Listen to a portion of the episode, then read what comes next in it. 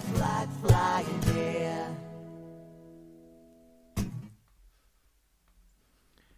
Hello and welcome to Socialist Night Live. We are going to get straight into it tonight. We are talking about Rishi Sunak's spring statement and the implications of that for ordinary working class people. Um, I'll quickly go around the panel. Some, I think you'll recognise everyone. Some have been on the show before. Uh, actually, everyone's been on the show before. Uh, John's done an Origins in the past, uh, which was really, really popular. So um, I'll start with Jane. Hi, Jane. How are you? Hi everyone, very happy to be here tonight. Very sad about the budget, but let's see what Yeah. we can decide as an alternative.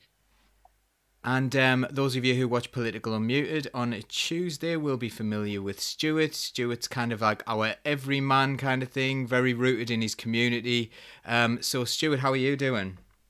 Uh, I'm doing all right, uh, other than you know the oppression of massive bills and food costs and having to freeze to death.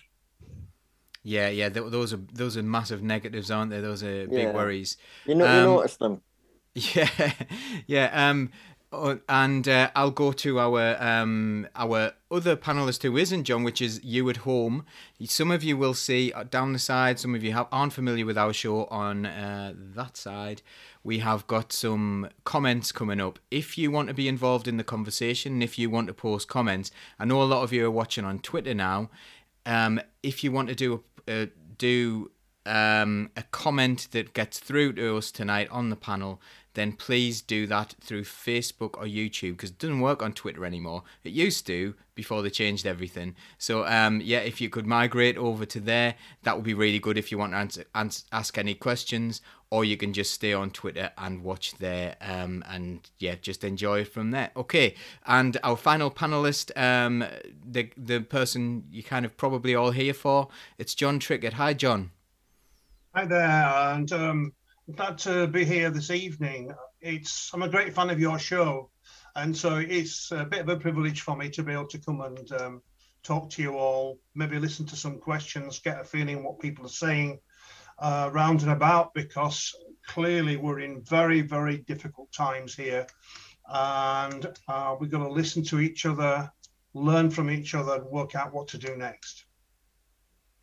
Thanks, John. Yeah, and, and it will be some really difficult times. And we're going to start off by going into that actually. And Stuart's going to talk about like what's what he thinks the problems are in his local community, the things that are really coming up. And we're going to come to you straight after that, John, to just to just to Oh. see like you know what you think about that. But before we do that, we will speak a little bit about the spring statement. Was there anything good in there at all from um, from what Rishi Sunak said? Any like, you know, would- any any would- positives whatsoever? Not not many, I'm afraid. There were uh, nothing really that you could say uh, we could celebrate. I mean, uh, just a small example. He said he was going to cut fuel duty on petrol. I think it was five pence a litre, but it took place in the context of a five pence increase in the price that day. And what people may not understand is, uh, but they should, if they think about it, a large part of the cost of uh, petrol and diesel is actually tax. And, you know, there's VAT in various forms of tax. Every time the price goes up, what people may not realize is more money goes to uh, Rishi Sunak. So I think, you know, uh, you know, th- th- he's got a large amount of money tucked away, billions of pounds tucked away, uh, which he hasn't spent. And as we know, I'm sure we're going to hear tonight, people are really, really, really suffering. Absolutely. So, in your community at the moment, Stuart, what sort of things are people saying? I know that you like you're out and about a lot. You talk to people. So, what are they saying in your community? It, it, it comes down to very basic things. People are asking me, you know, how am I supposed to afford to go to work? It costs me 80 quid to fill up my car. I have to go 90 minutes up the road uh, for my job that I'm, you know, essentially mandated to do through Universal Credit. And it's like, do I get a cheaper car? Do I get public transport? And they're finding that their, their options are, you know, non-existent. Uh, they, they have the car with the, you know, uh, that gives them the, the miles per gallon that they have. There's no way for them to make that option cheaper. There, there isn't the, the public transport that they need in place to give them a, an option that way. You get a lot of people, certainly in my uh, community, in my town, where they don't have access to, you know, public transport. They don't want to get on the, the bus and go to the next big town over to get to a supermarket, and they don't have a car. They're saying, well, my my food bill is exploded in cost because they they have access to only a handful of shops. You know, it's essentially a food desert in many ways. Uh, their their choice is very limited. They can't go to a cheaper place to buy food, and they uh, they've run out of options. And it's across the board all these things where people feel that they have no option out of this. They, they keep saying, "How am I supposed to afford this uh, price increase on my electricity and my gas?" And it, it's difficult to say, well, you, you don't really have an option other than to, to default on the payment. That's just how much it is. There's no, I can't tell them that the support coming from the government in any uh, practical way is going to alleviate the pressures on them. And there's so many people who are just so stressed out and, you know, have this building anxiety that, you know, that they're waiting for what's going to happen in three months' time, six months' time, if we have a really, really bad winter they're going to they they know that they are going to be in debt by the time that they get to December with regards to their fuel costs. They know that they're not going to have any wiggle room then. They're terrified of it. There's this mountain pressure and it's it's so difficult to try and help people in with it. Mm. Um I'm gonna come to Jane and a question from Jacqueline in a bit about um and basically it's about rich people being out of touch, you know, they aren't going to see this because these small increases to a small salary, small yeah. increases in costs for people on small salaries, are going to really, really, um, you know, change people's lives. You know, people when people can't afford that, rich people are going to see an increase of, if they if they've got like hundreds of thousands of pounds even if the bill goes up by a thousand they're not going to notice it in the same way. But john i'm going to come on to you then. So um you know after what stuart said there about all the difficulties people are facing and i'm sure you'll be aware of that from your own constituents as well um yeah, yeah so what do you think is uh is is there an alternative to this? Could things be done differently? Um and how worried are you as well I'm I'm I'm extremely worried. Uh, I'm very very worried for the people I represent, and for all working people in our country, uh, because the situation is absolutely desperate. And look, you know, we just need to see the bigger picture for a second or two. I mean, we've had a Tory government in effect since 2010, and we had what they called austerity. They said we're all in it together, didn't they? We're all going to suffer equally to pay off what the Labour government had spent. Of course, it was a it was a lot of rubbish, and there was no truth to it at all. But um, the consequence was that it, working people uh, paid the price of austerity. And uh, two figures just to put in your mind: over the over the years from the financial crash through to before COVID, the average income of an ordinary worker was they'd lost about fourteen thousand pounds over that ten or twelve year period. Now, you know, it's a lot of money, um, but it happened slowly and incrementally, and people just tightened the belts and did what they could. Of course, there were welfare cuts and various other things as well. Um, but as I've often said, at the same time as that was happening, there was this massive growth in the wealth of the richest few people. And I've given these figures before, but a thousand people in Britain increased their wealth by, by over half by 500 billion pounds in the same period, whereas everybody else was cutting. So what you had, and I'm going to come to the present day in a second, what you had was pressure downwards on the income of people who work either for a wage or a salary, white collar or blue collar, whatever kind of background, losing, you know, roughly £14,000 per worker over that time. Pressure down on millions of people, and then a surge up for the absolute richest in our society. And that went on went on through the whole of the period. Because we came through into COVID, and maybe it's been forgotten, but we shouldn't forget it, get it, because what we've got now is kind of I, I would sort of say it's like it's like uh, austerity but on speed. Because what we've got is absolute crushing uh, downward pressure now, driving people into poverty while still the richest few thousand people in our country are getting richer and richer and richer. So if we're going to understand what's happening, and if we're going to solve what's happening, first of all, we've got to have a correct analysis. What actually is happening in our country?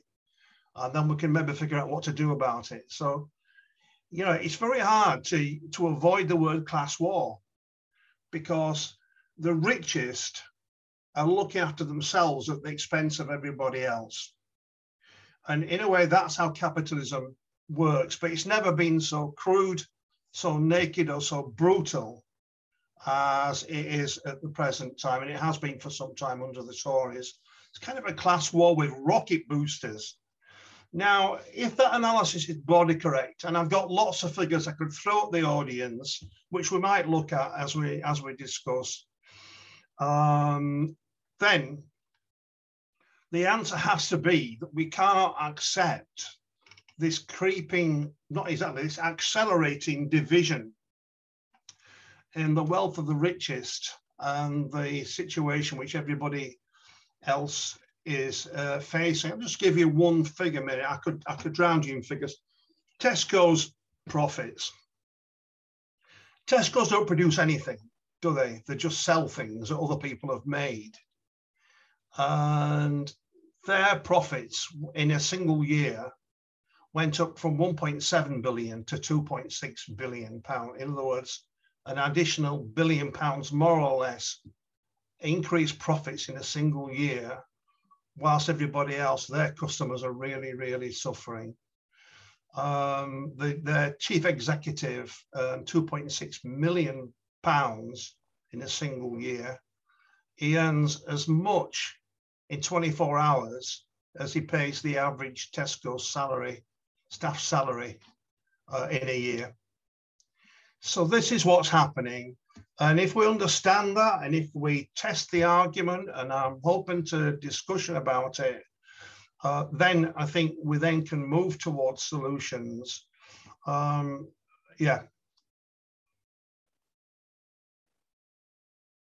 After all you've said there, like do the public get this? Do you think? You know that I'm not really sure that we, as as socialists, as people on the left, have been have been strong enough in explaining exactly what the causes of this are. I think like a lot of people who are supposedly on the left are far too comfy with the situation and just think they can tinker around the edges. But you know, like this is a direct cause of greed. Like people are talking about a cost of living crisis. This is a greed crisis, isn't it? This is like, you know, the inevitable consequence of a horrendously greedy bunch of people. Do you think we're, we're pushing that narrative enough or do we need to do more? And how can we do more on that? Well, you, you, you know, I, I, I take a pretty tough line on, on this matter. I, I think if socialists allow that if the left allows itself to get involved purely in what you might call the culture war, battles which the right have chosen, which they feel comfortable with, because they think that they've got majority of the population. The left feels it needs to defend its position, but we fail to make the central argument about the nature of our society. Uh, then we'll lose. We lose. We lose. And so and don't suppose many people follow my tweet my Twitter in any any in any detail, but it's worth having a look at the last day, week, month, or even year. You'll find every single day we're producing data to show what is really happening in our economy. And the central plank of Marx's critique of capitalism which remains not completely but largely valid to this day, was economic. What and the socialists uh, need to understand it first. If they haven't studied economics, you know, they need to read about it and understand it. And if you see what's going on, the immiseration of working people by driving down wages and salaries in order to pump up profits and dividends is a core principle uh, behind in, the way in which our economic system works. Now, I think most people understand it. Of course, they haven't studied Marx, they haven't studied socialist eco- uh, economists of various different types. But most people understand something fundamentally wrong. And I noticed that there was a poll. I'll give you an example. There was a poll not too long ago, and it was asking people do you think that the country, the government, should have price controls. Now, it's an interesting question because to have price controls, what you're suggesting is that the economy left to itself is not going to work in the interest of the consumers, who are the consumers are also the workers, aren't they? Because one minute we're working, the next minute we're spending our money at Tesco's or wherever. Or I go to the co-op. But the, uh, the interesting the thing about the poll, and so therefore, if you say you're in favour of price controls, you are saying we should intervene in the economy in the most quite dramatic way. And um, by the way, it's not something I would necessarily think is the front, um, the front uh, idea of an economic policy for the left. But amazingly, nearly three out of four people thought, yes, we should have price controls. And what was amazing is 76%, more than three quarters of Tory voters thought that there should be price limits, more than the general population. The Tories were more convinced, the Tory voters were more convinced. And when uh, the, you went right down to it and you said, what would you think about controlling the price of food? Food, the most fundamental commodity, perhaps except water. 70% of the voters and 65%, two thirds, Tory voters said, yeah, yeah, the price of food should be controlled. Bread, you know, butter, eggs, the staples of, our, of life itself shouldn't be left to the free market. Now, that's quite a remarkable kind of decision. So, yeah, I mean, to answer your question now, of course, the left must do more. We've got to focus on the key things that matter to people, to their lives, to their livelihoods, to who they are as human beings. And uh, we've got to explain what's going on. But intuitively, I think people are with us if we can find the right language, vocabulary, you know, the way of expressing ourselves and so on. Mm. There's um there's an argument there that's a kind of for probably for another show, but like whether people actually argue and, and vote for their tribe rather than policies, because I think if people were voting for policy, they would be voting for our policies. Yeah. Um, Jane, um, obviously, you know, you you've been listening to this, and you you'll share all these concerns as well. So I'm interested in what you've got to, got to say about this, and also, um, are there any questions that are really popping out? Because I know the the chat's really active. Absolutely brilliant questions there. So Jane, take it away. Um, oh, I mean, I'm when something I really care a lot about is the um, cost of housing. There's so many awful things in the country at the moment, um, but the cost of housing in the southeast in London and going out into Oxfordshire and Berkshire, it really is crazy. Um, you know, you're looking at maybe a thousand pounds a month to rent a small bed sit, and then you know if you've got a family, how do you like live in a bed sit and a thousand pounds you still need to be on quite a decent wage to be able to afford that. So um I just don't know how people are going to cope with this. And I, was, um, I think my understanding is that the um, rising increase in cost of housing is missed out of the inflation calculation. So that's not even taken into account with these huge price rises. Um, but we've had such a lot of comments in that I really wanted to read. Um, so I think if we could go to the comments, that'd be really good. Um, so we've had quite a few people bring up the increase in utility bills. Um, Quantum Skyline said his bill's gone up from £1,200 a year to 2,600, so gone up um, £1,400 on the 1,200 it was before. Um, which is just crazy. Um, so it's been freezing all week, um, but they don't feel they can turn the heating on um, because they can't afford it now. Tracy um, said she's gone into debt of £365 overnight, and that's crushing. Um, Jack Jacqueline's on a prepayment meter and hasn't received a letter yet. And for people on a prepayment meter, you know, there's really no leeway for them. It's going to hit them immediately. Um, if you're on a direct debit, it's bad enough, um, but there's a little bit of scope there initially. Um, but if you're on a prepayment meter, it's just going to eat it up straight away, isn't it? They're going to be feeling that right away. Um, David um, said he's been talking to colleagues that are members of his union, um, and they've been telling him they can't afford to have the heating on and they're terrified about what's going on. Um, they've worked all their lives, maybe 15, 20 years or more for the same company, and now they're on the verge of poverty. Um, and Hertfordshire Socialist is talking about an elderly woman not seen for three days. She was afraid to put on her lights and heating.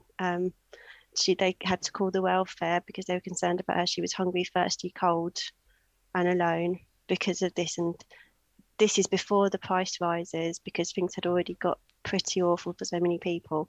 Um, so there's a lot of other comments that I wanted to mention, and um, we got. I think if I mentioned Jacqueline's question um, that you mentioned before, yeah. She said, Don't the very rich spend their money on assets, property, land, gold, other people's debts? And um, we need to limit how many assets they can buy. I didn't know if that's something that John might yeah. be able to talk about a bit. Well, all very interesting, uh, but also disturbing, very disturbing stuff. I mean, you know, to think about that boy, 14 years old, the other day, who collapsed, I think, in the high street uh, they got into hospital. He hadn't eaten. He, he collapsed from hunger. There was nothing in the cupboards at home or in the fridge. And he just collapsed of hunger. And of course, that's just one boy whose story we heard in the papers. The papers don't cover that much. The media doesn't cover that much kind of that kind of story very often.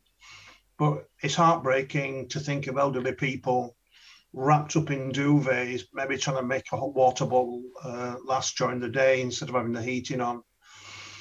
Um, what kind of country we're becoming, it's unthinkable when the next rise in fuel bills comes in, which is not too far away, probably six months.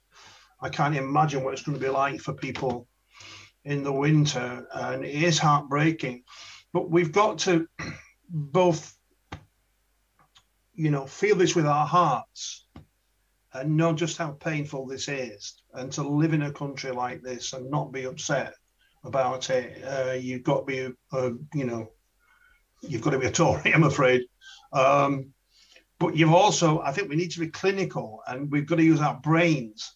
I mean, look, the you talked about housing. Housing costs of housing costs across Great Britain they increased by 53% in 10, in 10 years.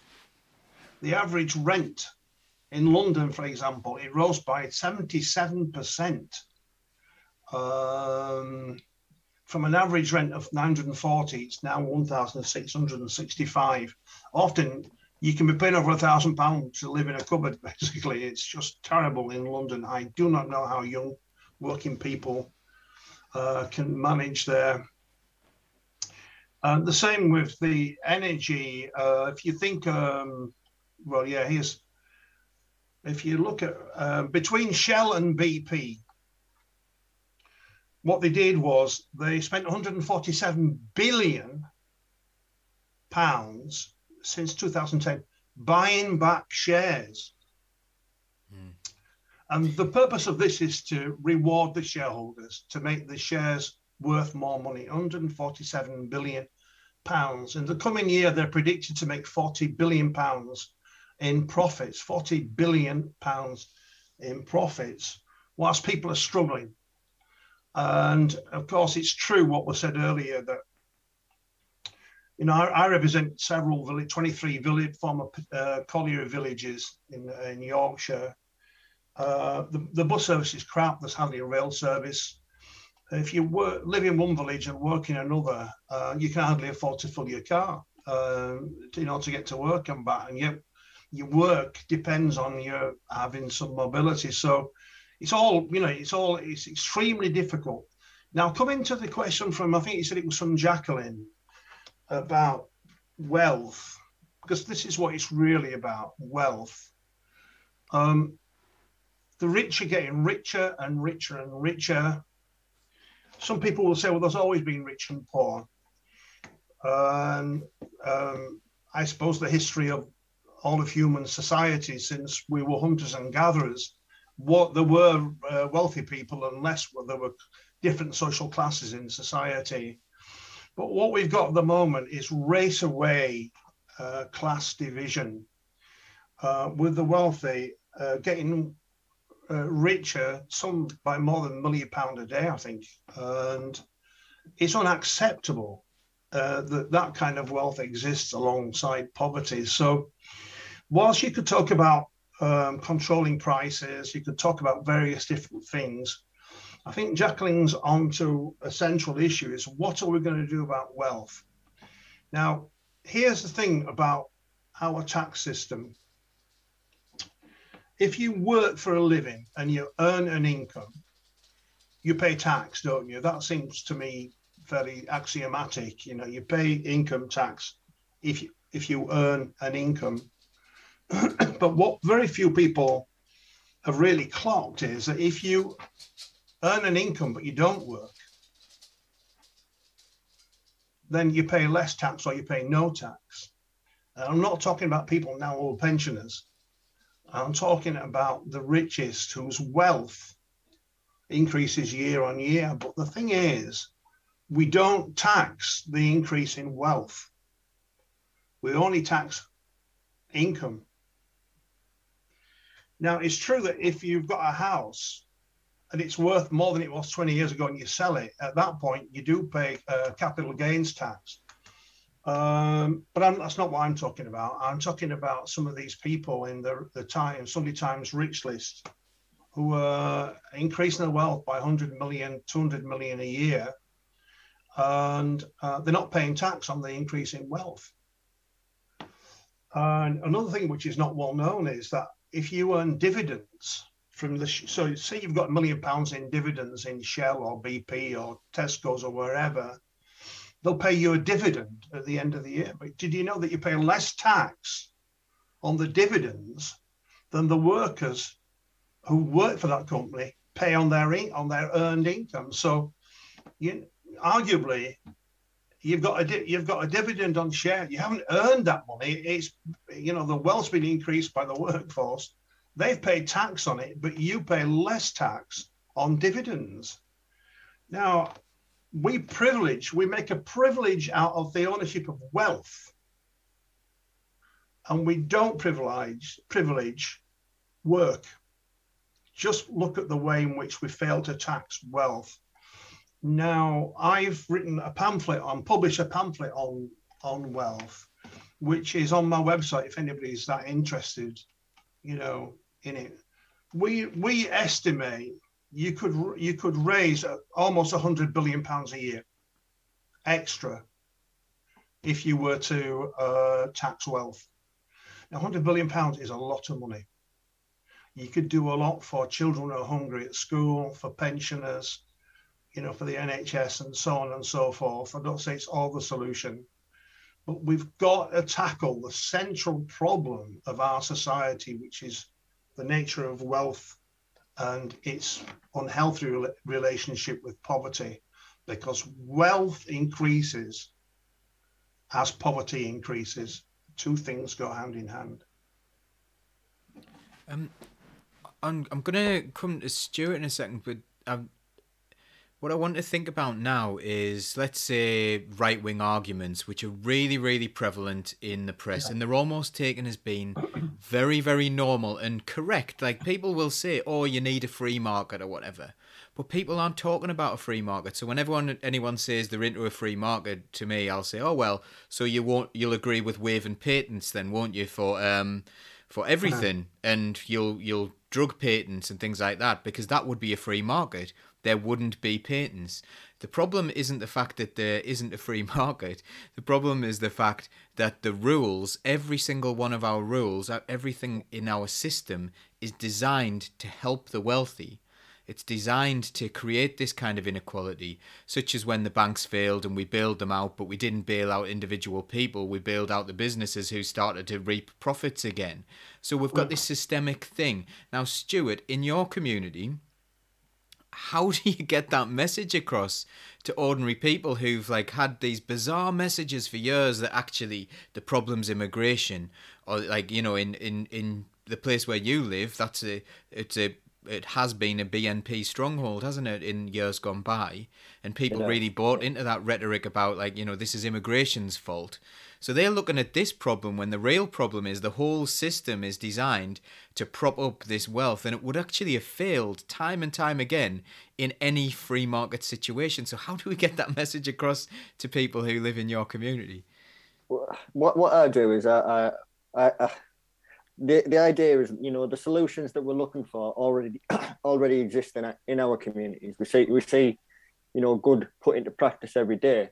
So when you're talking about you know taxation, I'll, I'll, I'll talk about the food bank because we have a food bank and lots of people use it and, and lots of people donate to it. And that is you know there, there's a shortage of food. People are going without. And how did we tackle that? We came together and we shared the burden and we found a way of making sure that these people were fed. And it's like, what would be the, the solution that would make sure that we didn't need that food bank? It would be, well, just making sure that everybody got a decent wage and they had access to work. And that problem went away. And that, people caught onto that. And I was like, that's the same for taxation. You know, it's sharing the burden and understanding there's responsibility for, you know, the people with the broader shoulders to take the most weight and that that clicks in the community. Now, clearly, there's the issues of language. We we, we struggle when we when we say, look, we need to tax wealth. People see wealth and see it as ambition, as trying hard, as you know, putting the graft in. But the kind of wealth we're talking of is more along the lines of hoarding. You know, it's just hoarding resources. And when you talk about hoarding, you know, it's dirty. It's uh, you know linked to mental illness it's it's needless it's something that needs to be tackled you know it, it's something you don't want. You don't want you to find out that your grandfather's a hoarder because you'll have to go in and spend nine months digging out old newspapers. It's a it's seen as a dirty thing as a negative thing. If we start talking you know getting those conversations across where it's look this is awful. This is gross. You don't want this wealth hoarding. It's disgusting. It's a real problem. People would you know look at it differently. So it's you know building those kind of synaptic connections for people with the little stories with the examples that where they're already contributing to the solution in their communities and just letting that kind of build up to the point where they, they can see that they could change this whole system that they couldn't envision a solution to it because they've already seen it in practice and um you know, I'm going to come to you now, John. Like, so Mm. let's say, for example, um, the, there are links here, aren't there? There are links. So during the pandemic, people became more wealthy because the system was designed as soon as as soon as they start pumping the money into the economy, the economy doesn't trickle down as we were told by Reagan and Thatcher. It actually squeezes up to the top, and that money that they put in through whatever you want to call it, whether that's quantitative easing, whether you want to call it borrowing, whatever you want to call that, that money found its way to the top, and taxation should have been to redistribute that wealth back into the population. That's the whole point of taxation. Um, but like, is there any is there any mileage, I suppose, in talking about you know the like for the for the, for example, the price of housing has gone up. It's a direct consequence of people becoming wealthier. The wealthiest become wealthier, then they can purchase more houses to to own more to be a landlord so they can earn more money through renting out their properties and raising the prices and things like that. I didn't the, i think it was 14% the house prices went up during the pandemic on average uh, you know? So there's a direct link there. Are there other like are there direct links there that you think that we can tie communities so they can understand it in a real substantive way like that actually genuinely affects my life i can see the process i can see it happening Yeah. I mean, look, COVID was used uh, to shovel money uh, into the wallets, uh, wealthy Tories. I mean, it's impossible to avoid the conclusion. That's how it was used, and in the most vulgar and corrupt way imaginable. Um, I'm not using those words in the illustration I'm now going to give you because I'll get sued. But, so let's separate what I'm now going to say from what I've just said. AstraZeneca, everybody will have heard of them now. During the uh, in, in the 10 years up to uh, the present time, they've increased their well, their value from 45 billion to 145 billion pound, gone up by 100 billion pounds. In 2021, the chief executive of AstraZeneca was paid 15.4 million pounds for a year's work. I mean, um, the same as you described with the housing market. I mean, the housing market accelerated when so many working people, key workers, were out there doing what they could for us to keep our society going and get infected, and some of them sadly uh, dying working for us. I did have a hope at the early days uh, when it were obvious uh, of COVID, you know, that when they were applauding the key workers and you saw signs going up, little kids drawing rainbows and put them in the windows of the mum and dad's house about the NHS and that, and we applaud key workers, that we could come out of the crisis uh, saying that actually our country uh, is held together by the key workers and we don't pay them enough, we don't look after them, we don't value them sufficiently. It's not the ones who get the medals and the gongs and the OBEs, it's the chief executives that all get that kind of that silverware. And we're going to change our priorities. But for that to happen, it requires strong opposition um, you know, the grassroots, making the argument at every level um, that we organise that our society's got it wrong. It's simply wrong that these kind of people should make that kind of money about something which is a threat to our very humanity called COVID. And the same with property speculation why should people who have got rich be allowed to have 12 houses, Mr. Sunak? Hmm. 12. Who's just flown off, we're told, to the Californian sunshine to use one of his 12 houses, whilst other people have no house at all. You know, I think there are common sense arguments. And of course, you're right to you put your finger on the central question, which is how do we develop a language and a way of talking to people? I like the idea of using the word hoarding, by the way, um, uh, which people can relate to. But whenever I, am talking, uh, generally in a public meeting or anywhere else, I, I often use the phrase uh, that I don't mind people if I don't mind people who work hard if they're talented and they do well in life. But that's not what is happening because the dice are loaded against most people. So I think if you start off with a phrase like that at the beginning, I don't mind if people do well, if they work hard, if they're talented, pay tax. But that is not what is happening. Then you can go on to make the argument look, you know, the dice are loaded, uh, and we've done a lot of work in my office, and we might publish something at some point or another on what's so-called social mobility. The idea that if you start off, you know, in a working class house in my patch, you've got the same chance as everybody else to get to the top. Well, it's utter non, it's nonsense. It simply is untrue uh, that that should be the case. And so when people say to you, well, you know, I don't want to put a cap on ambition or, or uh, achievement or social mobility, of course, we want people to do the live the best lives that they can and achieve whatever they can for the good of humanity. Um, but that isn't what happened in our society. We've put the ladder, which is meant to so this such daft idea of a ladder that you can climb up. It's a ladder without any rungs anymore. You can't climb up it. I mean, even sports people now seem to have a lot of them seem to have gone to public school or come from fairly posh backgrounds. I don't have the figures in front of me, but if you look at almost every profession, whether it's journalism, whether it's the judiciary, whether it's MPs, working class people are not not making it, mate. They're simply not making it, and uh, I think it's a problem if you've got rich people um, from certain backgrounds making up the vast majority of, of MPs, ministers, and and uh, cabinet members. There's an I don't think I answered the question. I don't think I answered your question, but I, I rambled on about that, didn't I? it was all interesting stuff. Um, there's, there's, an interesting statistic about musicians. Like in the '90s, I think it was something like right. seven seven percent of chart music was from people from private schools, and then after the right. financial crash, it changed to right. something like ninety-eight percent. Now that is uh, that, don't quote those. Don't no. quote those figures. It's something in those it's regions. Worth looking up.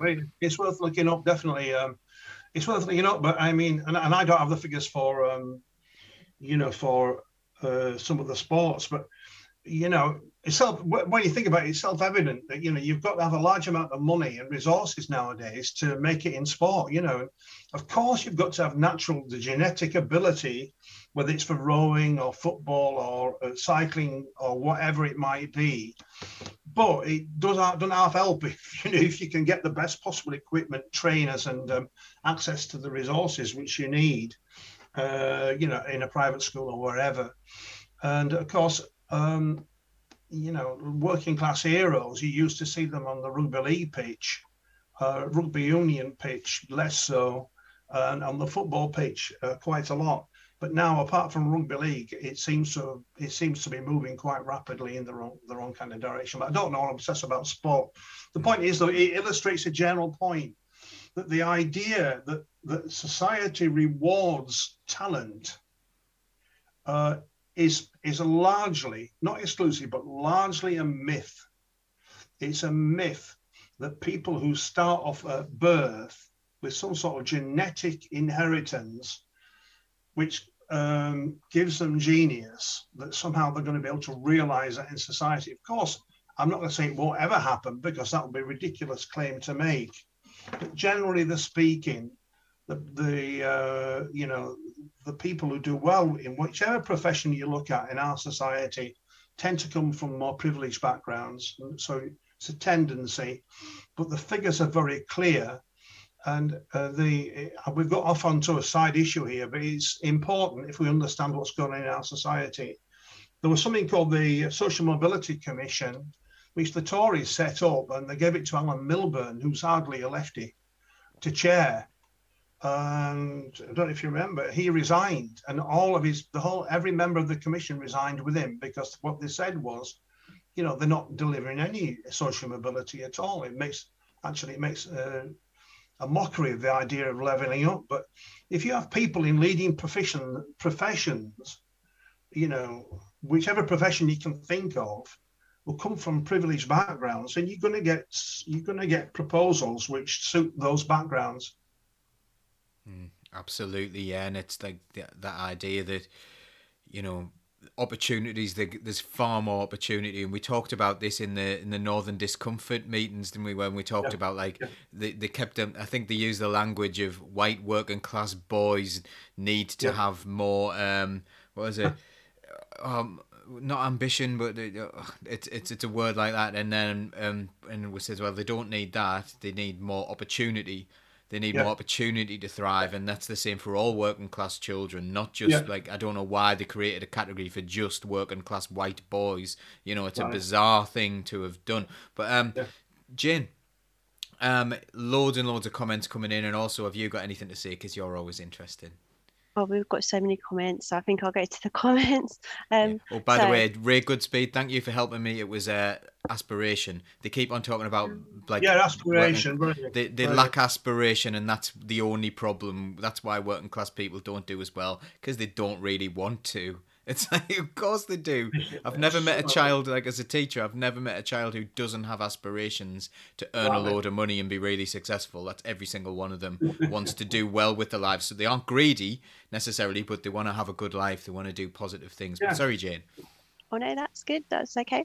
Um, so, um, we've got a lot of um, we've had a lot of comments about um, where um, well I'll just go go straight to them actually. Neil Far um, Fairbairn said the Tories boasted that they designed universal credit to make work pay. In other words, starve people into low paid exploitative jobs. And Neil Terry um, has raised the fact that um, the Tories still boast that work is the best way out of poverty, whilst ignoring that we have so many people who are in work po- poverty. Um, Hertfordshire Socialist, the workers are subsidising employers now in low wages. Um, they've said um, that um, the um, sorry. Um, how to put business profit without workers. And Stephen Gilling said, Is this not about a complete tax overhaul? Why are shareholders making fortunes, big companies making huge profits, and the majority of taxes being paid by working people? It's disgusting. And, and when are we going to oppose it? Um, Ray Goodspeed said this is not some special form of capitalism, it's business as usual. The 30 years after World War II were the unusual ones. Capitalism needs inequality and greed, they are its motors. Um, and Hertfordshire Socialists again said we are taxed and taxed and taxed again all the time. It lines the pockets of the rich. Trickle down, there's no such thing. Um, it's not even a drip down. Um, Ruth um, has mentioned her local food, um, a project in her local community um, that was set up um, where surplus food from supermarkets um, was sold to local people five pounds for 35 pounds worth of produce and that they ran out almost as soon as they started up and that the food banks um, her local one they'll only give out two food parcels a year to people because there's so much demand. So i mean if you're in poverty that's not going to keep you alive is it? Two food parcels a year if you're starving um, again, um, Hertfordshire Socialists, don't forget the banks telling people not to ask for more wages. Um, you know, from a Yeah. from a head of the bank who's on over five hundred thousand pounds a year.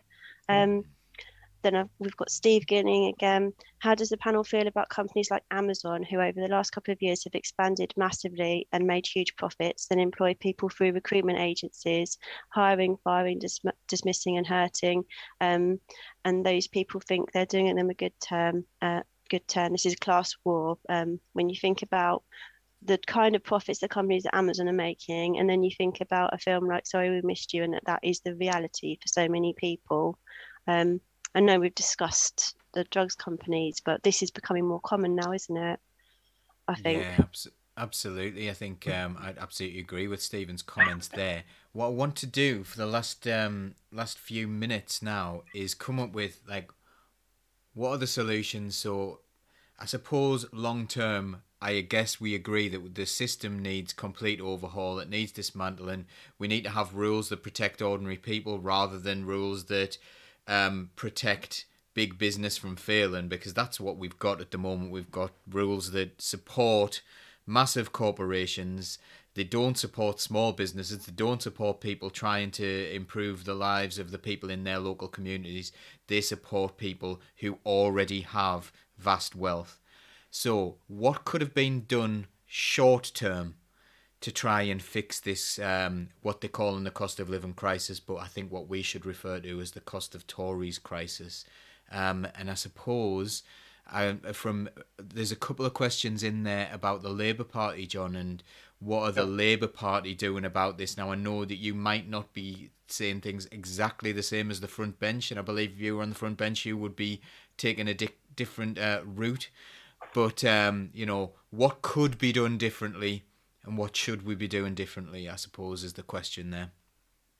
Well, um, uh, well, I think the first phone call that I'm aware of that Keir Starmer made was to me, and when he sacked me from the front bench, I'd, I'd actually uh, tried to serve. Um, I'd worked in number ten for Gordon Brown. I'd worked for Ed Miliband for five years, and um, I was the first person, MP publicly to nominate Jeremy.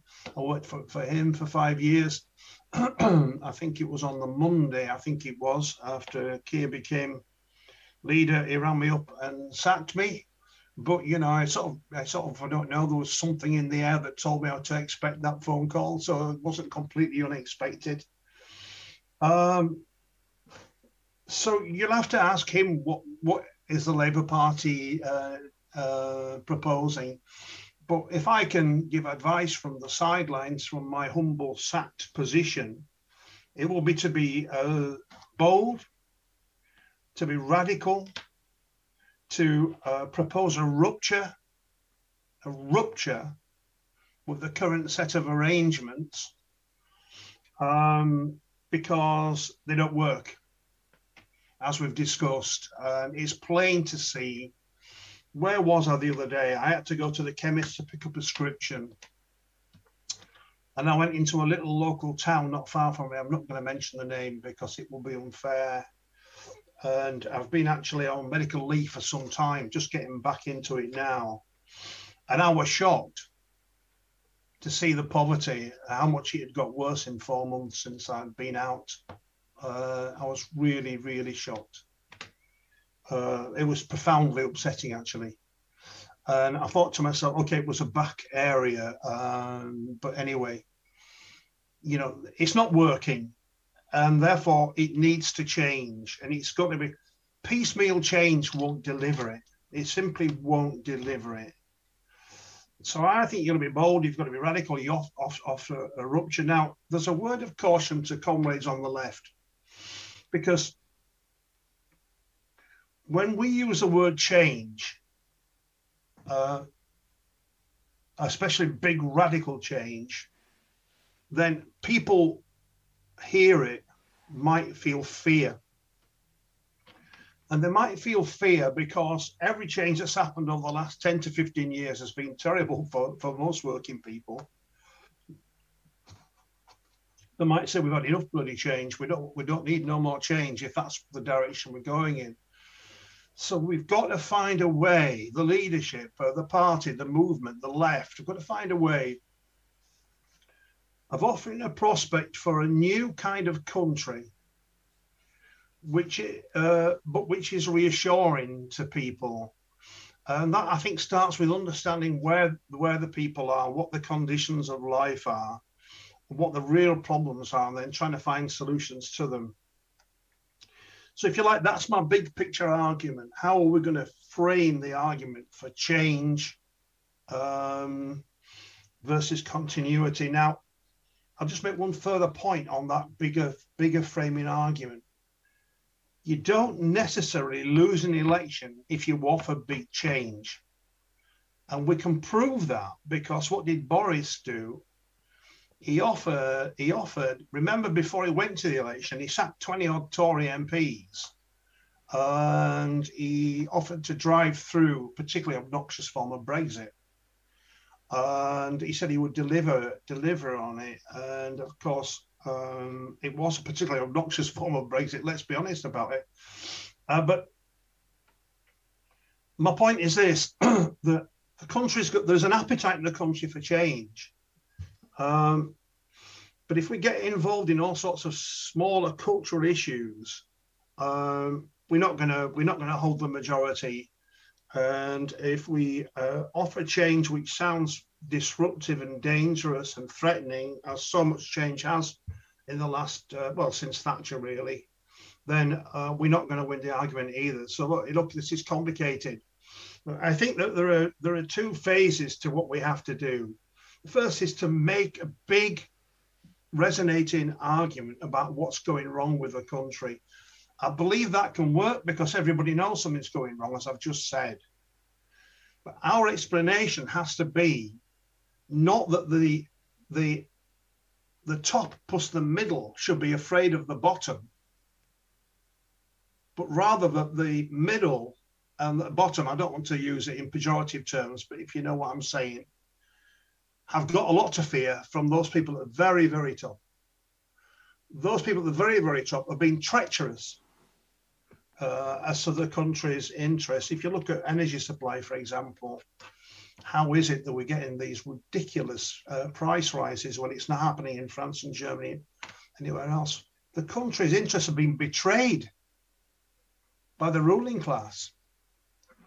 So the question is, can we frame an argument which recaptures a majoritarian position of the two thirds of the country, middle and lower income earners, plus those in poverty, against the people at the top. I believe an argument can be made, and I believe it can be. Now, in that context, then, you know, the, the policies which you adopt need to illustrate the way in which you're thinking. And um, I think there's a number of things you could do. I'm not personally convinced by the idea that a one off tax on the petrol companies uh, to reduce prices is sufficiently radical. I just aren't convinced of it economically. Um, but yeah, I mean, those that's where we need to go. So I've made some proposals about how you would uh, begin to tax wealth, and you could raise huge amounts of money without actually destroying, you know, without actually destroying capitalism if you weren't minded to destroy it or to modify it in such a way as it will be more helpful. And I think that's where the left needs to get itself. But you know, to finish my, this point on a slightly depressing note, I, uh, I'm afraid that a lot of the left have not got themselves in a position where they're making arguments uh, like that, which would frame a proper contest between the forces of progress on the one hand and the forces of reaction on the other. Yeah. I think there's a lot of room. Like, say, for example, I was speaking to people who I, I speak to people who run small businesses and and what have you, and like if you suggest to them um, pay ratios, they're into it. They yeah. can't fathom. Most people who own a small business can't fathom earning 10, yeah. 15, 20 times what their employees and they just yeah. they won't do it. Their their employees are people they actually do care about because it's a small business. They know them, and you can do that with small business and st- uh, so like, like people you know you don't want to get rid of local shops you don't want to get rid of local gyms you don't want to get rid of your local pub that's not what you're we're, we're against this massive corporate greed we're not against some people doing okay for themselves by by working hard and, and employing people in the local community. That is not what we're against. No, no, not at all. But yeah, I mean, I, I agree with all that. And um, you know, the, the, natural instincts of the British people. of course, there's lots of unpleasant aspects. Um, lots of un, when you just you know in the streets or in the co-op like I am or whatever, you, you hear odd comments sometimes which are deeply unpleasant. But the natural instincts of more, most ordinary folk, like was said earlier, if you've got a neighbour in trouble, you help them. And when the COVID was at its worst, see, I live in a village. I live in a, a village. I live in an English village in the Middle England. it happens to be in a former coal, coal mining village. Uh, but there were people who were too vulnerable to leave the home what did people, other people do? They said, well, I'm going to put a mask on and go to the court for you.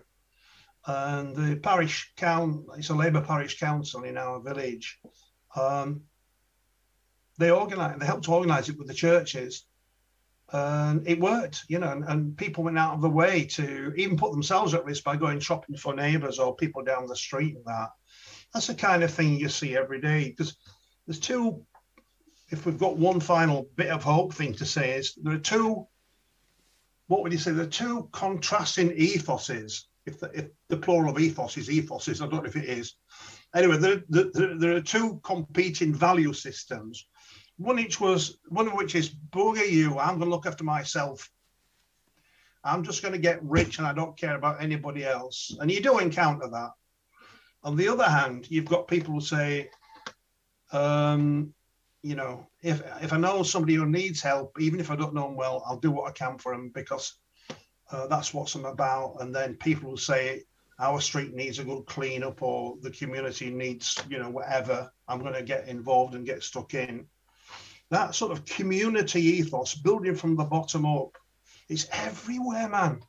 Everywhere you can encounter it, and but nobody's knitted it together into a big you know, big model for how society could be. But my point is this inside almost every single one of us, there is that, you know, that sense of uh, wanting to do good by humanity.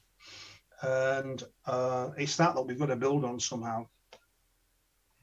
I was I was speaking about the people. I don't think it's absolutely everyone because um, I was thinking about the people who have absolutely no shame, and they seem to be in government at the moment. The people who don't care what anyone else thinks, the shameless people. So, um, I'm gonna just say, right, I'm gonna come round the panel. I'm gonna start with Stuart, then Jane, then John. Just one thing you would have liked to have seen in the spring statement that wasn't there that could have helped. Something that could have helped. So, Stuart, something that could have helped in the spring statement.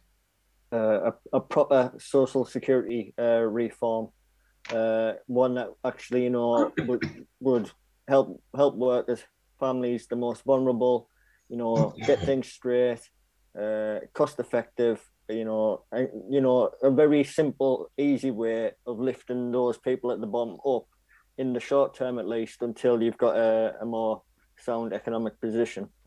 Mm. And the, also the argument there as well, if people are saying why should people get something for nothing, well, you would say, well, you know, people at the top are getting something for nothing, and also those people will spend that money in their local community. People who Yeah. don't have very much will not be taking that money and putting it into a bank account in the Cayman Islands. They'll be spending it in local shops. So putting money into your community is always good for people. I learned that from you, Stuart, when we talked about this for, uh, through Unite Community, who do yeah. brilliant work. Uh, how I tell people is that you know social security support is a worker's right. You Mm. probably work very hard to have this support. Don't forget that it's your right to have it. Brilliant. Um, Jane, one thing you would have done. And I um can I do Hertfordshire Socialist um so Course you cuts can. to event event caps. They Yeah. put that in the comments. Um, but I wanted to say as well, I know it's greedy, but I wanted to say investment in green infrastructure that would provide well-paid unionised local jobs and reduce our reliance on these high-cost energy markets. Yeah, and, and probably protection for the infant industry there as well, you know, and, and have a little bit of a. There's uh, there's even a capitalist argument, even if you wanted to go down that route of for um, protecting infant industries, but you know people don't tend to make that one anymore. And John, one thing that you think would have made a difference in in people's lives in Well, a very um, short term. well, if I'm only allowed one, I suppose I'd go for fifteen pound minimum wage, fifteen pounds an hour, paid for by a tax on um, you know the wealthiest few people. You could raise it really uh, without even damaging them that much by taxing uh, the thousand most rich people in our country, um, but together with um, proper improvements in uh, wealth welfare benefits as well, commensurate with the fifteen pounds an hour. Would Uh, would you support businesses in doing that? So, say if you had small businesses and they were saying they couldn't afford fifteen pound an hour, would they would they be supported in that? Is that something you would think that well, I think that, you would, know, that would be the reason for the ways- taxation? Yeah, yeah. Well, I think there are a number of ways of doing it. Yeah, through taxation, through uh, welfare benefits, and uh, uh, various other systems, and including, um, you know, uh, making sure that um, small businesses who are working for the state or for councils, you know, paid a remunerated a proper amount of money so that they can afford to pay, um, you know, they can afford to pay the minimum wage. But yeah, I mean, it would, you know, you wouldn't want to just impose it on every sector of the economy without talking it through with them first. So you'd want uh, an announcement that we intend to move towards 15 pounds an hour. Uh, and we'll be starting sectorial conversations immediately with each sector of the economy to, you know, to address their particular problems. Uh, that's that is, you know, the consensual way forward. Absolutely brilliant. Well, thank you so much, John. Um, we're going to we're going to call it a night now. So, on behalf of Socialist Think Tank, thank you so much. You can join Socialist Think Tank by uh, going to socialistthinktank.com. You can donate if you want. You don't have to. If you become a member, you are just a member, regardless of whether you pay or not, because we are socialists and we want everyone to get involved. So please do get involved in everything. Someone mentioned as well the big switch off um, that DPAC did on Friday. So a really, really positive thing there um, that they're doing. So um, support your local um, d- d- disabled people against the cuts groups and uh, also try and get out there for the People's Assembly against austerity and spread the word. Thank you for all your messages tonight. You've been absolutely brilliant. Um, it's been really really good fun to to uh, have so many people in the comments and i hope you come back again in future so that is us for tonight thank you so Um, much and we will see you again um very soon. Yeah.